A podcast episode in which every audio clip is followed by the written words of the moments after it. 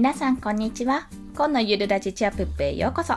このラジオはワンオペ育児2児のママが家族と一緒に豊かに過ごせるようゼロから始める時間とお金の作り方についてお話ししていますうん、ちょっとたどたどしかったですね。なんか舌が回らないんです、本日。はい。なので、ちょっと頑張ってお話ししていこうと思います。ということで、本日のテーマは、営業時代にやらかした3つの失敗についてお話しします。まあ、3つの失敗というか、まあ、失敗はもうすごくあるんですけども3つのやらかした口癖ですね。これをやったことで私ああなんか機械損失あっただろうなって思われることをお話ししたいと思います。先にその3つの口癖をお伝えします。1つ目会社に戻って確認します。です。2つ目できると思います。そして3つ目は私では判断しかねます。というところ。もうね印象悪いでしょ？これ。はい。もう一度言うと会社に戻って確認します。できると思います。最後が私では判断しかねます。ということです、まあ、一つずつ。まあ、これはね解説というかなぜこの話をするかというところからお話をしていきたいと思います。まあ、この営業時代にやらかしたこの口癖参戦というのは実はちょっと今日ツイッターで流れてきたツイートを見てああそうだよな実際そうだろうなって思うことがあったんですよ。それは何かというと、まあ、この口癖もそうですし何々だと思いますっていう言い方ですね。その思いますってすごく断定的じゃないんですよ。何々ですって言われるより何々だと思いますの方が自信がないように聞こえませんか？で、まあ、これがなんでツイッターで流れてきて私が共感したかというと、まあ、営業時代でやっぱりそれで失敗していたところが多かったと思うからです。ほら、思うって言いましたよね、今。思うからです。いや、本当にそう思うんですよ。なぜかというと、まあ、あの大前提として、もともと、もともとね、そんなにちょっと、なんていうんですか、マンパワーというか私自身が新人の PayPay のしかも業界のこと全く知らない無知の状態で入った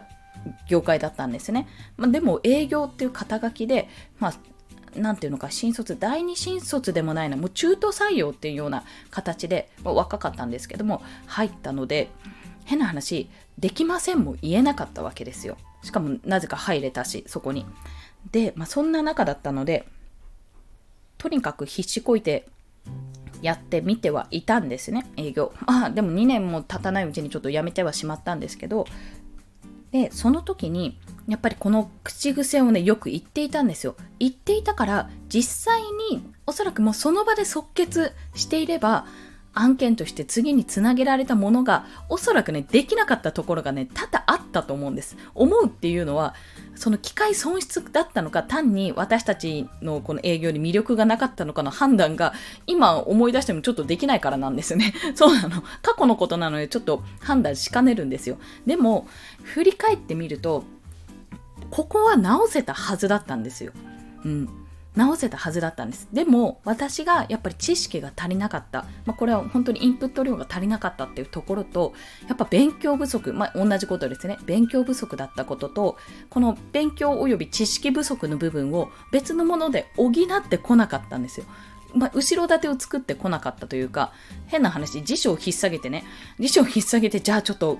考えてみますみたいな感じでねできなかったってところがやはり大きかったんですよね。準備不足ですね。そんな状態で営業に回ったものですからまああのできるできないの判断もできないしできるよって言って持ってきたものがいやそれじゃ無理だからってその納期じゃ無理だよとか言われたりもうね本当に失敗ばっかりしていたわけですよ。もう会社の外でも会社の中でも失敗続きのもうダメダメ営業だったわけですね。ただこれ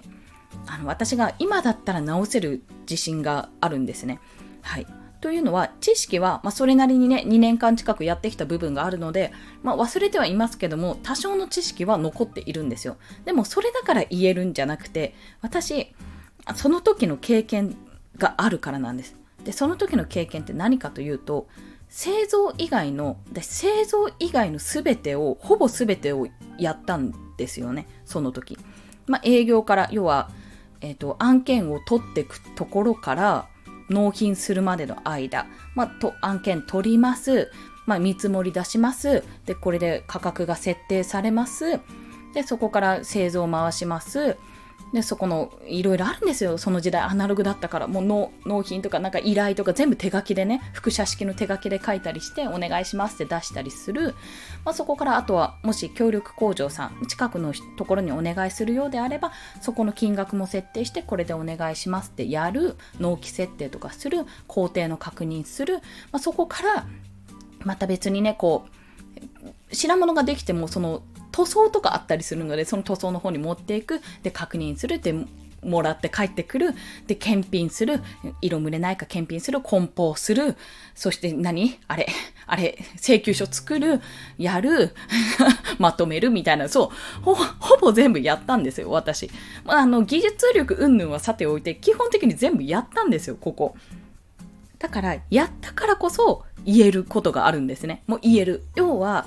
その現場の制作、制作というか製造ですね。製造に限っては本当にもうわからないので、実際やってるところも見たし、まあ、簡単な処理とかしたことあるけど、どれぐらいの時間がかかってどういう風になるのかまでは私は把握しかねるので、こればっかりはもう想像と、あとは聞いてみるしか、工数とかね、工程の時間とかはわからないんですよ。まあ、なんで時間が大事かって、あのそれはご存知かもしれないんですが時間って要は時給にしてね換算しないといけないから そうそう。見積もり取るときに自分で価格を決めるときにその時間どれぐらい時間かかるかっていうのを想像してそれも上乗せしなきゃいけないんですよ。材料費と時間数と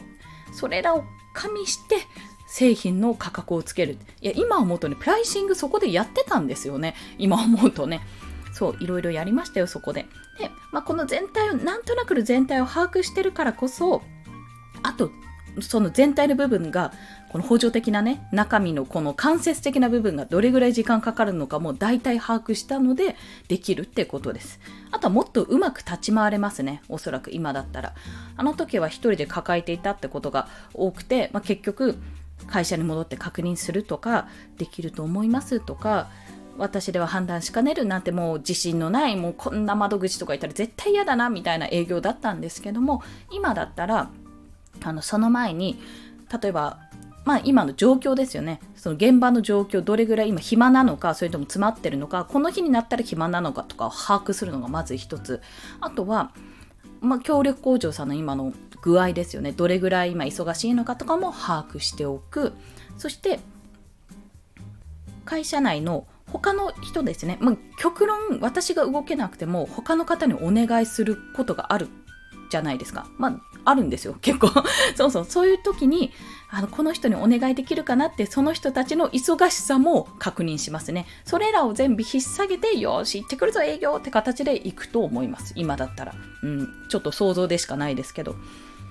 まあ、これは結論から言って何が言いたかったかというと音声配信も同じと。音声配信でも何々だと思いますとかって言うとやっぱ自信がなく聞こえてえ結局あなた本当にそう思ってるのって思われちゃうんですよ。思うじゃないですか実際。で実際に私の過去の放送を聞いてもあこれ落とし込んでないな自分の中にって思うものが結構あったんですよ、まあ、言葉が載ってないなとかうまく話せてないとかなんか乗れてないな、なんか乗れてないっていうのがあるんですよ。すごくそれを感じて、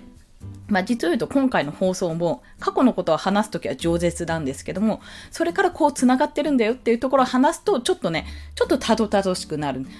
たどたどしくなるんですよ。まあそういったこともありながら、今日は